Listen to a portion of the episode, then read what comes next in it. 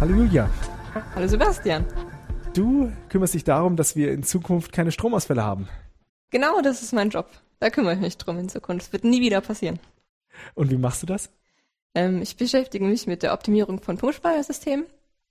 Und die können unter anderem dazu eingesetzt werden, indem sie schwarz gestartet werden, nennt man das, um Stromausfälle aus, also auszugleichen. Ja. Pumpspeichersysteme, was wird denn da gepumpt? Ein Pumpspeichersystem, da wird Wasser gepumpt. Und ähm, da wird, wenn der Strom günstig ist, wenn die Nachfrage niedrig ist, Wasser von tieferen Becken in höhere Becken gepumpt.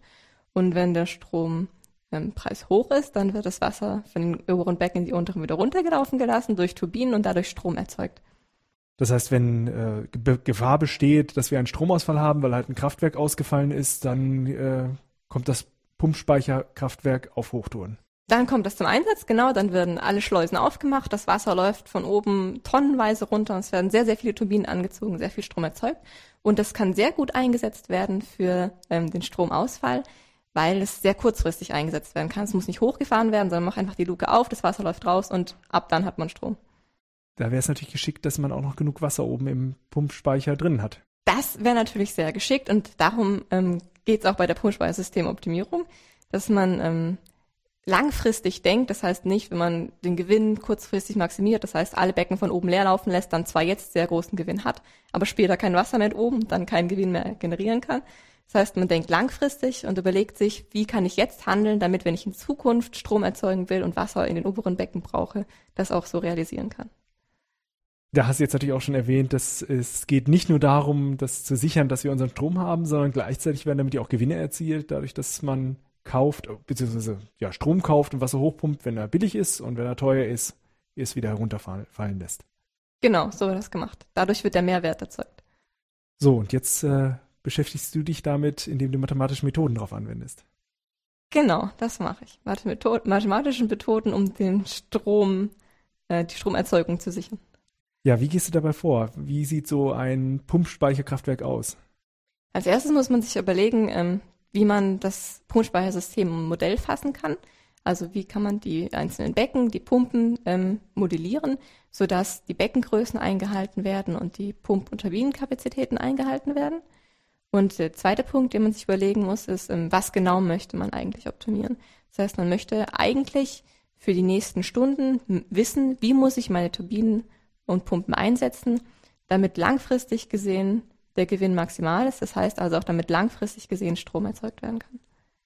Das heißt, erstmal geht man auf, teilt man sozusagen das Pumpspeicherkraftwerk ein, dass es gibt Becken, wo Wasser drin sein kann, in einer bestimmten Menge. Es kann sozusagen, man muss eine Kapazität der Becken kennen. Man muss aber auch wissen, sozusagen, was für Turbinen es gibt, wie schnell können die das Wasser abtransportieren und ähm, gleichzeitig sozusagen die äußeren Einwirkungen, die es gibt. Was gibt es denn da?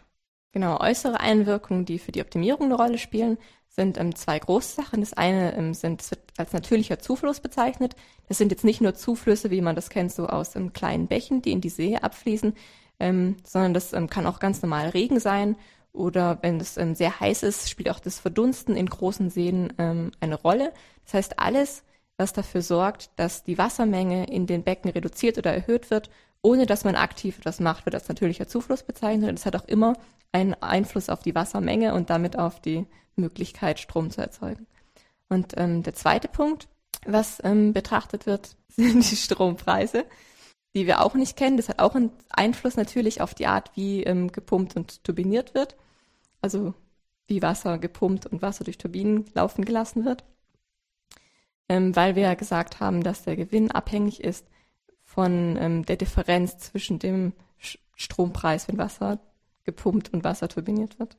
Und ähm, das mathematische Modell ist dann so, besteht dann darin, dass man einmal sozusagen, was ist da modelliert, die äußeren Aus Einwirkungen und äh, ich möchte ja sozusagen auch eine Optimierung äh, durchführen und dafür wird ein Optimierungskriterium hergenommen. Und dieses Kriterium ist jetzt nicht nur, ich will äh, Stromausfälle sozusagen verhindern, sondern gleichzeitig auch etwas Gewinn machen. Genau, ich möchte ähm, langfristig maximalen Gewinn erzielen. Und sozusagen dieser maximale Gewinn beinhaltet auch, sozusagen, wenn ein Stromausfall wäre, da kann ich ja Reibach machen. Das heißt, da würde ich, wenn ich sozusagen nur sage, ich will einen Gewinn haben, beinhaltet das auch, dass ich sozusagen die äh, ja, Stromqualität, äh, ja, und halt sozusagen, dass immer Strom zur Verfügung steht, natürlich berücksichtige. Genau, und ähm, wie du schon gesagt hast, wenn Strom ausfällt, dann kann ich natürlich sehr viel Gewinn machen. Denn wenn plötzlicher Stromausfall ist, dann ist ja die Nachfrage sehr viel größer als das Angebot an Strom. Die Strompreise gehen sehr hoch und dann kann ich natürlich sehr großen Gewinn erzielen. So, und dein Modell äh, soll stündlich ja, Hinweise geben, wann sollte man turbinieren und wann sollte man pumpen. Also turbinieren ist, Wasser läuft ab und pumpen heißt, ich transportiere eigenhändig, äh, also unter Energieaufwand, Wasser in die höher gelegenen Pumpspeicher. Und das Modell sagt jetzt pro Stunde in der Zukunft, äh, ja, jetzt ablaufen lassen oder füllen. Äh, ja, genau, ablaufen lassen genau. Ähm, genau das Modell ist ein Modell, was über ein Jahr optimiert. Ähm, das sagt zwar jetzt stündlich, ähm, was ich machen soll, aber es macht wenig Sinn, wenn ich ähm, heute entscheide, was ich in 350 Tagen, ähm, welche Wassermenge ich dann pumpen und turbinieren möchte, weil ja sich der ähm, Informationsgehalt, den ich habe über die aktuelle Situation, ähm, stetig verbessert, wenn ich weiter in die Zukunft gehe. Das heißt, was ich ähm, mache als Ergebnis aus dieser Optimierung, ist wirklich nur, ich rechne zwar für ein komplettes Jahr, ich benutze aber die Handlungsempfehlung nur für die kommenden Stunden. Und ähm, wenn ich dann diese kommenden Stunden ähm, so gehandelt habe und den Zeitpunkt erreicht habe, dann kann ich das ähm, Programm von neuem starten, denn dann habe ich ja auch schon wieder neue Informationen, die mir bessere Handlungsempfehlungen geben können für diesen Zeitpunkt.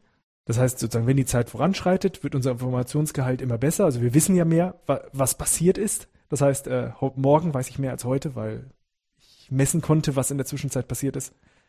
Und ähm, deswegen wird das Programm immer nur für eine Stunde benutzt und dann wieder neu gestartet. Also es, Voraussetzung ist natürlich, dass es schneller als eine Stunde, äh, also schnell genug ist, dass man es jede Stunde wieder starten kann. Dass die Laufzeit gering genug ist. Genau, obwohl man ein ganzes Jahr berücksichtigt. So, trotzdem äh, sagst du, du berücksichtigst das ganze Jahr. Äh, werden da alle möglichen Entscheidungen pro Stunde über das ganze Jahr hinweg durchgespielt? Ähm, nee, da gibt es einen kleinen Trick.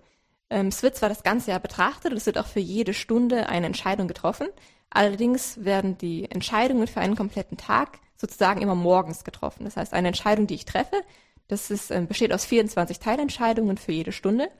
Und ähm, so kann ich auch ähm, dafür sorgen, dass ich das Programm wirklich äh, oft genug laufen lassen kann. Also ich muss es dann nicht jede Stunde laufen lassen, das ist erstmal ein Vorteil.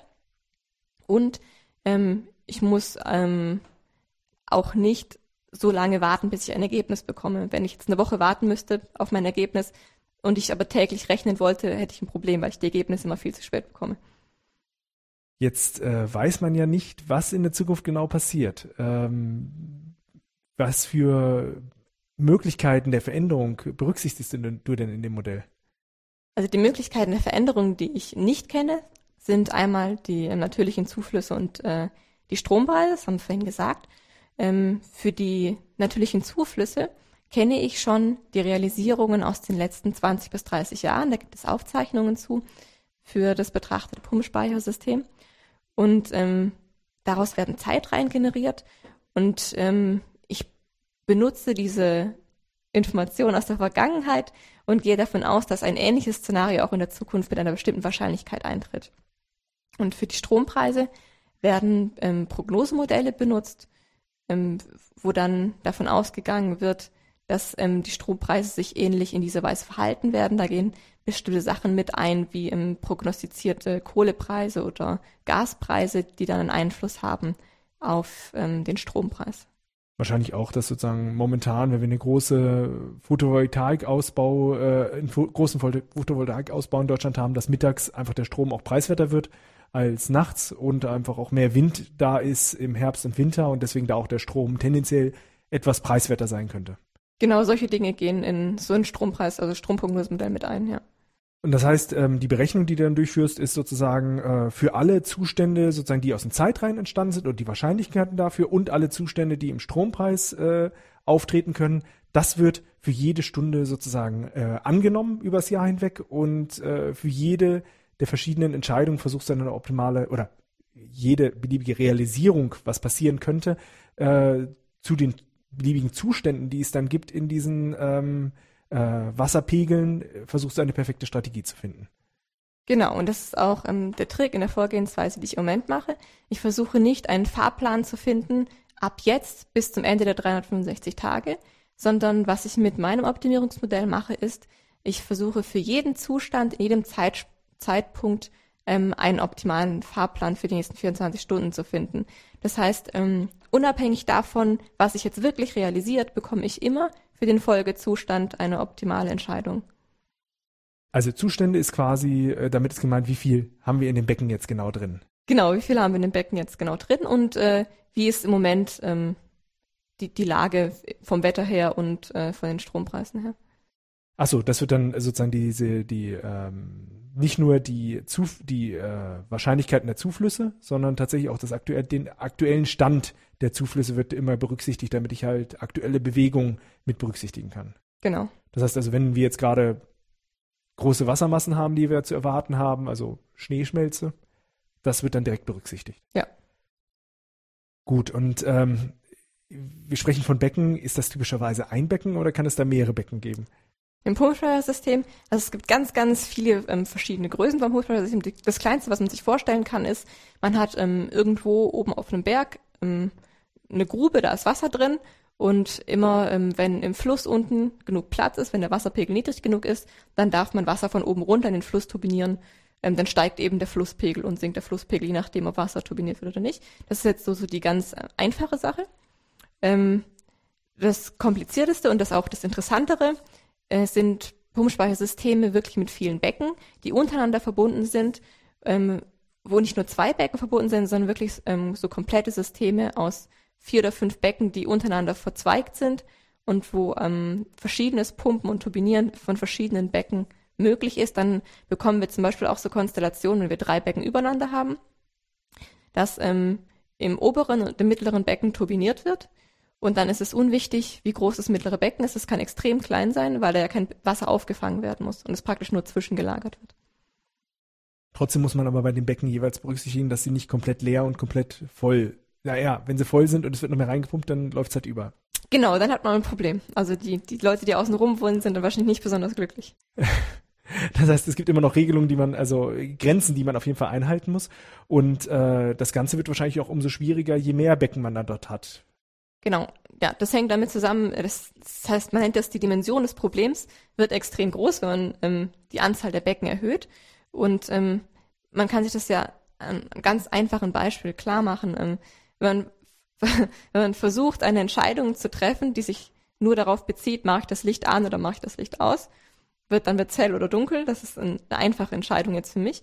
Wenn ich aber ähm, fünf Lampen habe und ich möchte die optimale Ausleuchtung von einem Raum, welche Lampen mache ich an, welche mache ich aus? Ähm, es ist eine viel komplexere Entscheidung. Genauso ist es auch beim Push-Speichersystem. Welche, welche Pumpen und Turbinen laufen? Welche Becken mache ich voll und welche leer? Das heißt, äh, es ist ja noch deswegen viel, viel schwieriger, weil man ja das Becken nicht nur an- und ausschaltet, also voll und leer hat, sondern wahrscheinlich auch noch mehrere Zwischenstufen äh, ja, betrachten möchte bei dem Becken. Genau, das kommt natürlich auch noch hinzu. Und man muss natürlich auch immer bedenken, ähm, wenn man ein, ein Becken, was weit oben ist, komplett ähm, leer lässt, weil der Strompreis gerade ähm, sehr hoch ist, und dann gibt es einen Stromausfall. Was macht man dann? Das heißt, man muss immer eine Reserve lassen in diesem Becken. Man muss sich ähm, dann klar machen, wenn ich die Reserve zu groß wähle, dann verliere ich Geld damit. Richtig. Wenn ich die ähm, zu klein wähle, dann ähm, werde ich unter Umständen den Stromausfall nicht ausgleichen können und werde dann diesen Mehrgewinn durch den plötzlichen Anstieg des Strompreises überhaupt nicht abgreifen können. Da muss man immer ein bisschen die Waage finden zwischen den Sachen. Und das macht auch klar, warum wir auf jeden Fall auch mehrere Stufen in dem Becken haben müssen, weil ansonsten könnte ich ja gar nicht von Reserve reden, wenn ich nur voll und leer habe. Und das heißt, wenn ich jetzt, sag ich mal, zehn Stufen berücksichtige zwischen leer und voll, also angenommen in allen Becken wären es zehn Stufen und man hätte ja fünf Becken, dann hätte man zehn mal zehn mal zehn mal zehn mal zehn verschiedene Kombinationen. Also irgendwo bei 10.000 Kombinationen, die jeweils für jede Stunde berücksichtigt werden müssen. Das könnte ja der Zustand sein zum bestimmten Zeitpunkt. Ja. Und ähm, deswegen, äh, ja, hast du dir etwas überlegt? Ich habe überlegt, ähm, einen, einen Algorithmus entwickelt, der bestimmte Punkte, also bestimmte Kombinationen von Speicherständen auswählt, die wichtig ähm, sein könnten für die Berechnung damit der Aufwand für die Berechnung, also die Anzahl der betrachteten Punkten, nicht ins Unermessliche steigt, wie du gerade gesagt hast, 10 mal 10 mal 10. Es wird immer mehr und dadurch wird natürlich, wie wir vorhin auch schon mal gesagt haben, der Berechnungszeit sehr, sehr groß. Ja, was war, ist denn der Trick bei dieser Methode?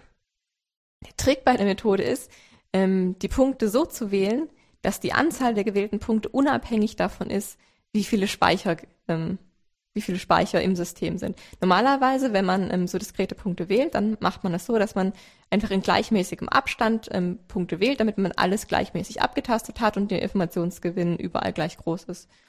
Das ist eine schöne Sache, dann hat man sehr viel Informationen. Aber es hat eben diesen großen Nachteil, dass die Anzahl der Punkte sehr stark steigt, wenn man die Dimension des Problems, also die Anzahl der Becken erhöht. Und am Ende ist aber sowieso ja nur ähm, ja, das Hauptkriterium, wie viel Wasser habe ich insgesamt drin, das eigentlich Entscheidende, obwohl ich mehr Becken habe. Ich meine, wenn, wenn die verschiedenen Zustände der Becken sozusagen, ich die nicht einzeln abbilden kann, sondern eine feste Anzahl wähle von Zuständen mhm. und die halt möglichst geschickt wähle, ähm, berücksichtigt das ja, dass ich äh, mich ja nicht unbedingt so stark interessiert, welches Becken hat viel mehr als das andere, sondern die Summe ist eigentlich die wichtigste Zahl, weil die sagt mir, wie viel äh, Gesamtkapazität habe ich zum äh, Turbinieren. Genau, ja. Und äh, dementsprechend ist, ist sozusagen das, das Vorgehen so, dass halt geschickte, äh, geschickt verteilt Kombinationen äh, entschieden werden und sozusagen durch, durch ähm, ja, Vergleich oder Interpolation zwischen den verschiedenen Werten äh, sozusagen Zwischenstufen dann approximiert werden können. Genau, so wird das gemacht. Das wird also für, nur für die diskreten Punkte, die man dann ausgewählt hat und auch nur für diese ähm, ganz kleine Auswahl an Punkten wirklich eine Entscheidung ähm, berechnet und die Entscheidungen für die Werte zwischendrin ähm, kann man dann, wie du gesagt hast, interpolieren. Genau. Und äh, das ist, das beschreibt jetzt erstmal, welchen Zustand ich in dem gesamten System das habe. Das heißt sozusagen, die, damit bilde ich ab, äh, sozusagen, das eine Becken ist voll, das andere ist halb voll und ähnliches und äh, das geht sozusagen erstmal in meine ganze Bewertung ein. Das ist sozusagen ein Schritt. Wenn ich irgendwo bin, habe ich einen Zustand und den, die aktuelle Wetterlage und daraus wird eine Entscheidung gefällt. Aber in Zukunft weiß ich ja nicht, welchen Zustand ich habe und äh, dann muss ich ja irgendwie alle Zustände betrachten oder wie gehst du davor? Ähm, man weiß zwar nicht, was in Zukunft passieren wird, aber man hat ähm, eine Wahrscheinlichkeitsverteilung, nennt man das. Also man hat eine bestimmte Idee, welche Sachen besonders wahrscheinlich in der Zukunft stattfinden werden und welche Sachen nicht. Also dass zum Beispiel der Strompreis negativ wird, ist ähm, relativ unwahrscheinlich. Kann passieren in manchen Konstellationen. Ähm, da wird eine sehr, sehr kleine Wahrscheinlichkeit angenommen werden. Das heißt, ähm, Zustände, die ähm, diesen negativen Strompreis ähm, beinhalten, ähm, die werden nur sehr, sehr wenig berücksichtigt in der Berechnung, mit einer sehr viel kleineren Wahrscheinlichkeit als Strompreise, die im, im Normalbereich liegen, sage ich mal. Und das heißt, äh, das gleiche wird dann auch für diese Zuflüsse aus der Historie gemacht, aus den natürlichen Zuflüssen? Genauso wird es auch für die Zuflüsse aus der Historie gemacht. Da muss man ähm, allerdings ein bisschen jahreszeitlich denken. Ähm, die Zuflüsse, die Menge des zugeflossenen Wassers ist sehr stark jahreszeitabhängig, weil wir die Schneeschmelze haben im Frühjahr und es macht einen großen Teil der Wiederauffüllung der ähm, Becken aus. Und ähm,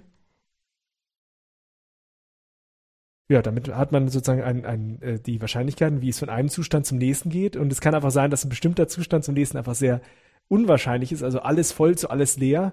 Die, das tritt sehr selten auf, aber sozusagen äh, es kann sehr sehr viel Wasser zufließen, wenn ich, äh, wenn das sozusagen ähm, ja äh, ein, ähm, die Schneeschmelze gerade eingesetzt hat. Das kann vorkommen mit höherer Wahrscheinlichkeit im Frühjahr. Und deswegen betrachtest du auch sowieso erstmal ein Jahr, damit sozusagen diese jahreszeitlichen äh, Abhängigkeiten sofort äh, erstmal alle drin sind. Und das Zweite, was natürlich was das beeinflusst, ist sozusagen diese Strategie, die vorgegeben wird. Ich entscheide jetzt, ich äh, turbiniere oder ich pumpe.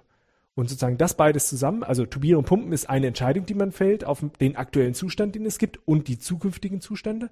Und das zweite ist sozusagen meine, mein Wahrscheinlichkeitsanteil, mein Unsicherheitsanteil dahingehend, dass ich nicht weiß, wie der Strompreis und wie die, äh, sozusagen die Zuflüsse sind und dementsprechend wird bewertet, welcher Zustand entstehen kann, wo ich aber nur einen Teil davon beeinflussen kann, eben durch die Entscheidung, ich äh, pumpe oder ich turbiniere. Ja. Gut. Ähm, das heißt, äh, sozusagen diese, äh, die Frage, was nun an zufälligen Einflüssen da sind, das wird uns gegeben durch Modellannahmen. Das heißt einmal die, äh, wie die Vergangenheit bei den Zuflüssen war und äh, wie es diese Zeitreihen gibt, die mir ja Aussagen darüber machen, wie Wahrscheinlichkeit, äh, welche, mit welcher Wahrscheinlichkeit welche Stromweise entstehen.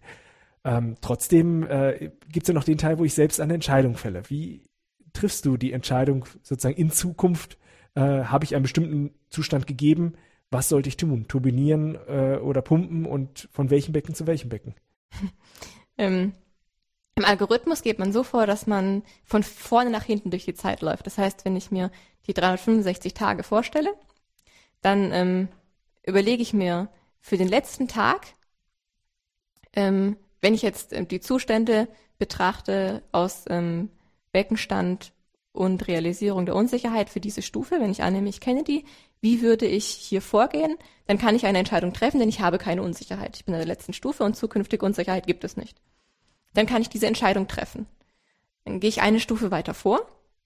Da kenne ich wieder die aktuelle, den aktuellen Zustand und die aktuelle Realisierung der Unsicherheit und kann mir jetzt überlegen, welche Entscheidung treffe ich jetzt im Moment und ähm, was in Zukunft passiert. Das habe ich davor schon für die nächste Stufe berechnet. Das ähm, beziehe ich jetzt in meinen in meine Wahl der Pump- und Turbinierentscheidung mit ein. Und so kann ich immer weiter vorgehen durch die Zeit bis ich in der Jetztzeit, in der Realität angekommen bin und von da aus ähm, dann für den jetzigen Zeitpunkt die optimale Stufe treffe. Jetzt hast, jetzt hast, du mein Gehirn ein bisschen verknotet. Mit nach vorne gehen meinst du in die Vergangenheit? Also ich ja, gehe von der. okay, okay, ganz klar. Ja, das habe ich ein bisschen verdreht, genau. Nein, nein, nein, das kann, kann man ja so sehen. Also wir Mathematiker sind ja flexibel.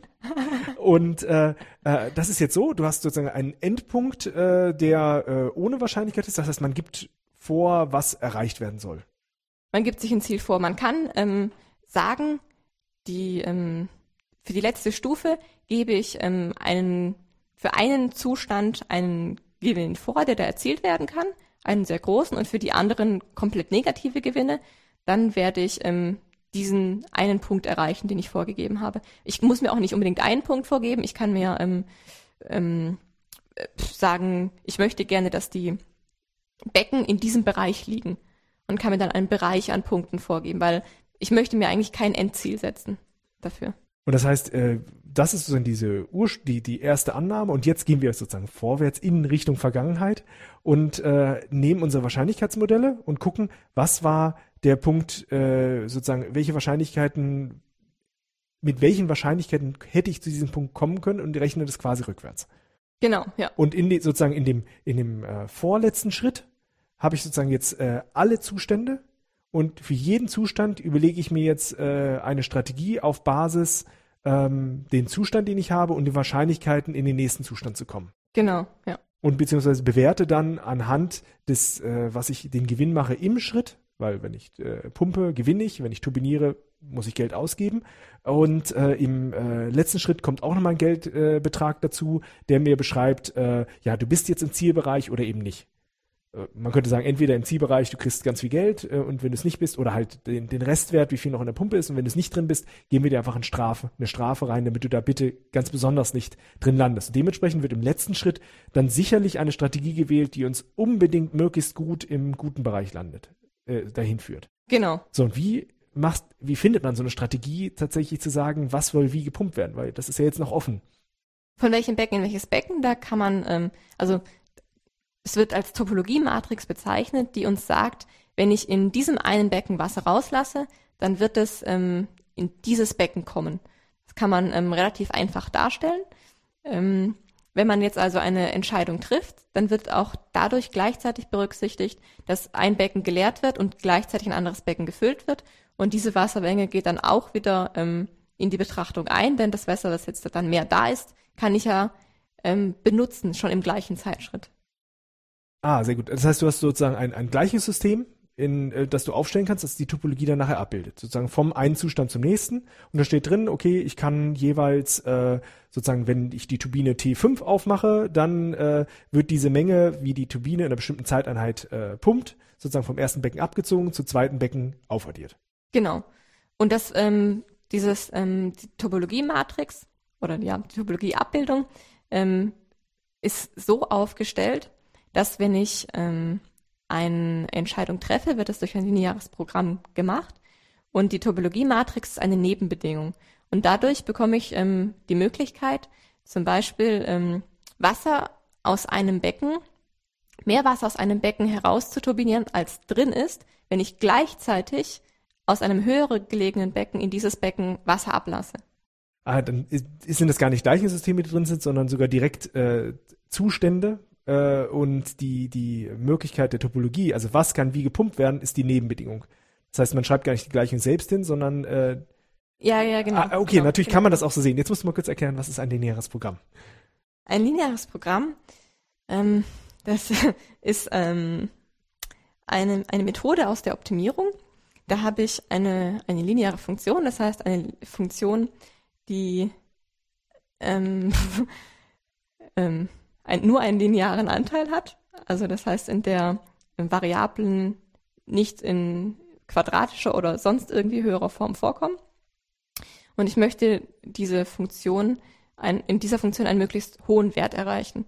Und ähm, in den Nebenbedingungen werden Bedingungen gestellt an diese Lösung, die ich dabei erziele. Wie zum Beispiel, ähm, dass äh, in unserem Fall jetzt, dass ähm, wenn ich aus einem Becken Wasser rauslasse in ein anderes Becken, dass ich da nicht mehr Wasser rauslassen kann, als in das andere Becken reingeht. Auch wenn da noch Wasser drin ist. Genau, das heißt, die ähm, Vorgabe ist äh, einmal, ich möchte sozusagen berechnen, wie viel kann ich gewinnen, dadurch, dass ich von einem zum anderen pumpe. Das ist eben linear. Wenn ich doppelt so viel pumpe, bekomme ich doppelt so viel Gewinn. Und das ist ein linearer Zusammenhang. Deswegen reicht es, in der Bewertung eine, eine Matrix zu machen, die alle lineare Abbildung sozusagen beinhaltet. Wenn ich also eine beliebige Matrix habe. Und die ist ja auch immer fest. Ich, äh, egal wie ich pumpe, ich weiß, diese Matrix äh, ergibt mir, wie viel Gewinn ich erziele, wenn ich Pumpe 5 anschalte. Und das zweite ist dann, äh, was auch festlegt, wie kann überhaupt gepumpt werden und äh, ähm, zusätzlich äh, wahrscheinlich auch die Abfrage, dass ich nicht etwas leer pumpen kann und überfüllen kann. Genau, das ist auch noch was, was in den Nebenbedingungen festgehalten wird, ähm, einfach durch, ähm, also durch eine kleine Gleichbedingung. Das Becken hat eine bestimmte, ähm, bestimmte Größe und weniger darf in dem Becken nicht drin sein. Genau, das heißt sozusagen, wir, es gibt drei, drei Arten. Einmal, ich habe sozusagen einen Gewinn, eine Gewinnfunktion, die ist linear. Ich habe äh, Bedingungen, was habe ich, was für Verbindungen gibt es überhaupt? Das sind dann, deswegen kamen wir jetzt auch gerade durcheinander, das sind dann tatsächlich auch Gleichungen, was ist mit was verbunden. Und das dritte äh, sind dann aber äh, plötzlich keine Gleichungen mehr, sondern Ungleichungen, die einfach sagen, es muss immer genug Wasser drin sein. Also größer null muss der Inhalt eines Beckens sein und kleiner dem, was insgesamt drin sein könnte. Das Ganze, sozusagen diesen Komplex, ich will möglichst hohen Gewinn erzielen, unter der Bedingung, dass Gleichungen gelten müssen, also nur Wasser von da nach da gepumpt werden kann und das Becken nicht zu leer, also nicht leerer als leer sein dürfen und nicht voller als voll, weil sonst hätte ich äh, ein kleines Fiasko. äh, da, wenn ich das optimieren will, das nennt man lineares Programm. Speziell gibt es ja noch Verfahren, um das zu lösen. Ja, genau. Und so wird die Entscheidung getroffen. Und äh, sozusagen das äh, für, für den Fall, dass du ähm, eine Entscheidung fällst und äh, sozusagen eine Realisation vorsiehst, äh, wie sich die Zukunft entwickelt, wird jeweils ein lineares Programm gelöst. Ja, das bedeutet natürlich, dass sehr viele lineare Programme gelöst werden. Und ähm, wir haben ja jetzt gesagt, eine Entscheidung ist eigentlich eine 24-teilige Entscheidung. Das heißt, das lineare Programm wird auch ähm, sehr groß, was dann häufig gelöst werden muss. Und wie löst du das jetzt geschickt nach was für einem Verfahren? Ähm, das, ähm, die Implementierung von dem Ganzen ist in MATLAB. Das ist ähm, eine Programmiersprache, die von Mathematikern gerne benutzt wird. Ähm, da gibt es für sowas Standardlöser, die man einfach einsetzen kann. In dem Fall ist es, ähm, wenn ich mich richtig erinnere, das Simplex-Verfahren, was da genutzt wird. Das ist einfach ein Verfahren, mit dem man, also es gibt verschiedene Verfahren, die eben bestimmte Vor- und Nachteile haben und dieses wird eben eingesetzt, weil es sich auch für große ähm, Systeme eignet. Ja, das Simplex-Verfahren äh, ähnelt sehr stark im ganzen, also in sehr, in, also in der normalen Art, wie man ein lineares Gleichungssystem löst, nur dass man immer noch einen Zusatzschritt hat, der berücksichtigt sozusagen, welche Restriktionen sind aktiv und dementsprechend kann man sich nur am Rande der Restriktionen entlang bewegen. Gut, ähm, und äh, mit dem Simplex-Verfahren bekommst du dann quasi die Antwort raus, mein, mein höchster Gewinn in der aktuellen deterministischen äh, äh, Situation, also deterministisch deshalb, weil du nimmst einfach an, es passiert eine ganz bestimmte Realisation vom Strompreis und vom natürlichen Zufluss, das ist jetzt festgelegt, dann ist das meine optimale Strategie zu diesem Zeitpunkt, der jetzt, momentan sind wir noch weit in der Zukunft, und ähm, äh, wenn du dir das Ergebnis herausbekommen kann, rausbekommen hast, äh, ist, merkst du dir das, dass für diesen Zustand quasi das die perfekte Strategie ist und sozusagen für alle Zustände zu einem bestimmten Zeitpunkt, damit hast du dann quasi für jeden sozusagen deine Strategie bestimmt für diesen Zeitpunkt. Genau, damit kann ich sagen, egal in welchem Zeitpunkt ich bin und egal in welchem Zustand mein System ist, ich weiß jetzt, wie ich mich optimal verhalten muss. Und als Nebenprodukt sozusagen für einen bestimmten Zeitpunkt, wie viel Gewinn du dann erreichen kannst. In, Genau. in diesem Zeitpunkt.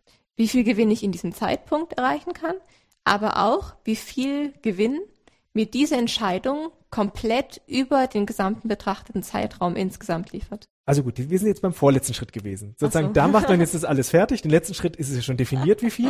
Aber ich bin jetzt quasi wieder in der gleichen Situation, dass ich für jeden Zustand mir einen Gewinn notieren kann oder einen erwarteten Gewinn, bezogen darauf, dass ich, dass es ja immer noch die verschiedenen Realisierungen gibt. wir sind jetzt noch nicht ganz durchgelaufen, ja. sondern wir sind jetzt immer noch ähm, auf der vorletzten Stufe im System.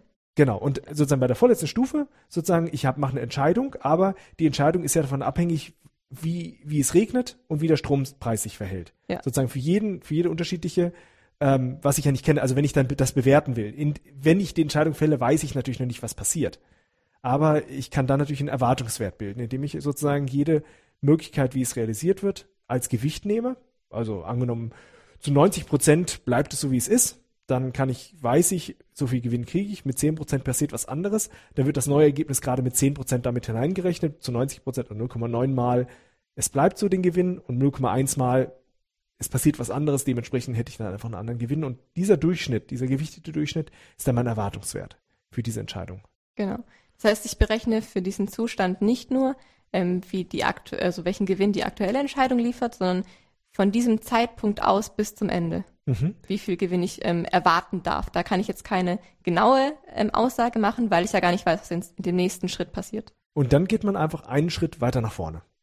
Genau, dann geht man einen Schritt weiter nach vorne und dann kann man genau dasselbe wieder machen. Man kann sich wieder ähm, jeden einzelnen Zustand angucken, sich überlegen, welche Entscheidung treffe ich jetzt für diese Stufe, damit in Zukunft, also ab jetzt bis zum Ende des betrachteten Zeitraums, der Gewinn maximal ist. Und das macht man dann immer weiter, bis man irgendwann im Hier und Jetzt und Heute angekommen ist. Genau, das mache ich, bis ich hier und jetzt angekommen bin. Und dann ähm, weiß ich, wie ich mich im Hier und Jetzt verhalten soll. Das ist quasi wie so ein, wie so ein Schachprogramm. Oder wenn ich Schach spiele, überlege ich mir auch viele Schritte im Voraus. Was ziehe ich? Was zieht der andere darauf? Was ziehe ich dann wieder?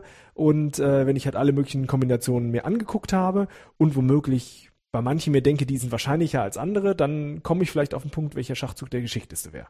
Genau, das ist ein super Vergleich eigentlich. Gut, und äh, äh, du setzt jetzt irgendwie äh, dabei heraus, dass du auf diese Methode tatsächlich äh, die beste Strategie wählst? Also bei diesem Weg von der Zukunft vorwärts in die Vergangenheit zu gehen? Dass ich die beste Strategie wähle in Bezug auf das, was ich im Moment weiß, das sage ich, genau. Und, äh, Was aber jetzt natürlich so ist, genau. Ähm, ich nehme an, es wird sich mit einer bestimmten Wahrscheinlichkeit, äh, wird es morgen regnen und übermorgen werden die Strompreise so und so sein. Ähm, wenn ich mich jetzt ganz strikt an diese Entscheidungen halte, die ich hier ähm, mir überlegt habe, die optimal werden, und ähm, es realisieren sich Sachen, dann wird sich ja auch äh, verändern, welche Entscheidungen optimal sind.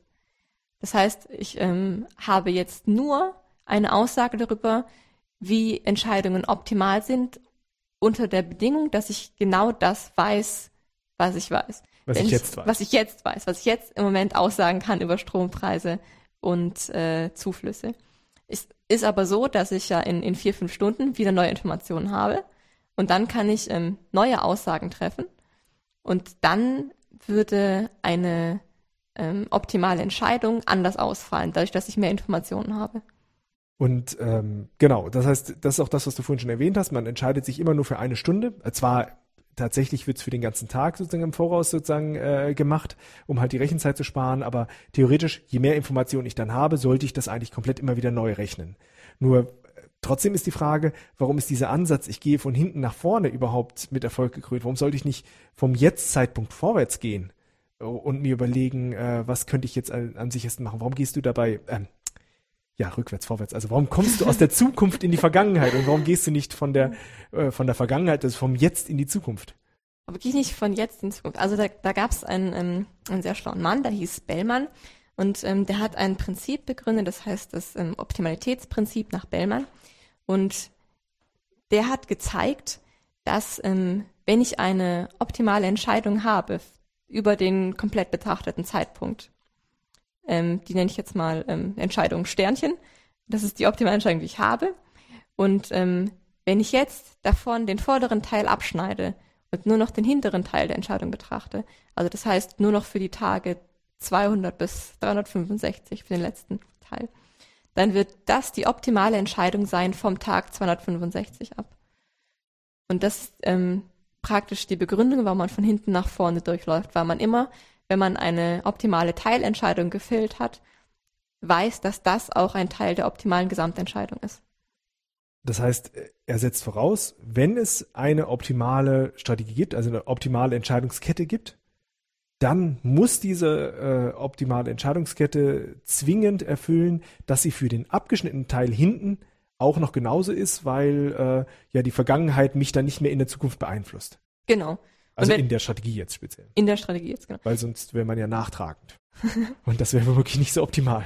Ja, und es wäre ja auch so, wenn man mal annehmen würde, der letzte Teil ähm, der, der würde, wenn man den, den vorderen Teil nicht betrachtet, anders entschieden werden. Dann würde man ja einen größeren Gewinn mit dieser anderen Entscheidung generieren. Und dann wäre die erste Strategie nicht optimal gewesen, wenn man von dem Zeitpunkt aus noch was Größeres hätte generieren können.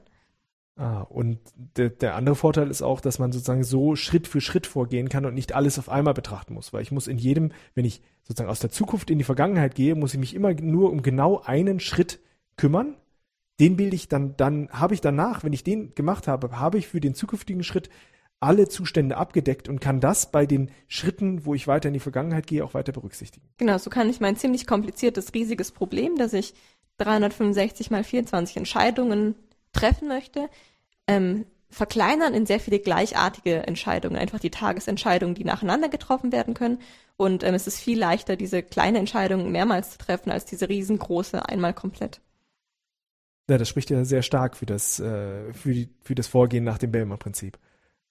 Ja, und ähm, du sagst jetzt, du musst ja 365 mal 24 Entscheidungen treffen und dann gibt es auch für jede äh, Entscheidung noch so die, die Unwägbarkeiten. Äh, da musst du wahrscheinlich schon ganz schön viel rechnen.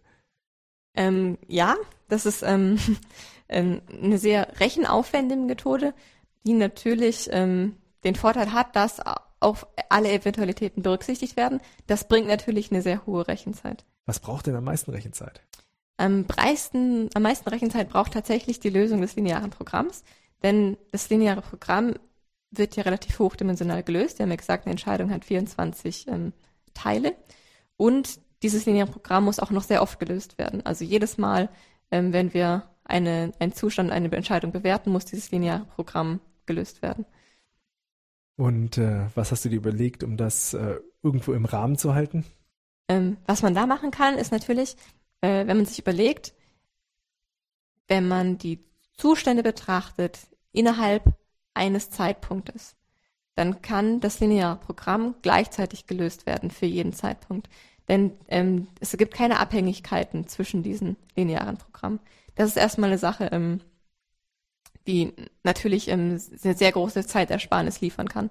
Das heißt, ähm, ähm, ja, das ist das Erste, was man macht. Also man überlegt sich, äh, was kann man gleichzeitig berechnen, und, um so Zeit zu sparen. Ähm, und dann gibt es auch noch Methoden, um den Simplex-Algorithmus schneller zu rechnen. Also es gibt ähm, verschiedene Implementierungen, zum Beispiel in C++ dann, auf die man auch aus MATLAB raus zugreifen kann, wo der Simplex-Algorithmus schon ähm, parallel gerechnet wird, also gleichzeitig gerechnet wird. Also mit Gleichzeitigkeit äh, setzt du voraus, dass du dann auch sozusagen einen Computer hast, der mehrere Sachen gleichzeitig berechnen kann, also parallelisieren kann.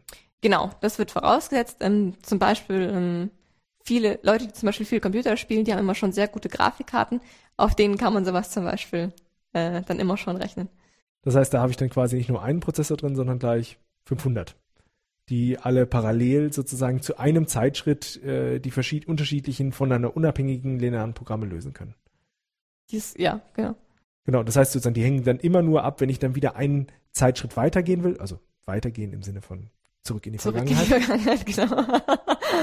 Wir sind hier auf einer großen Zeitreise, habe ich den Eindruck. dann, äh, ja, dann müssen die sich erst wieder synchronisieren, die neuen Daten übernehmen und können dann wieder parallel rechnen. Genau, weil die ja für die Bewertung der Zukunft ähm, müssen, muss man ja wieder auf alle Werte in der nächsten Zeitstufe zugreifen können. Deswegen kann ich nur Sachen gleichzeitig rechnen, die sich innerhalb einer Zeitstufe befinden. Wow. Hättest du erwartet, dass du dich äh, sozusagen äh, in Mathematik mit Zeitreisen und äh, Bewertung von Pumpspeicherkraftwerken beschäftigen kannst?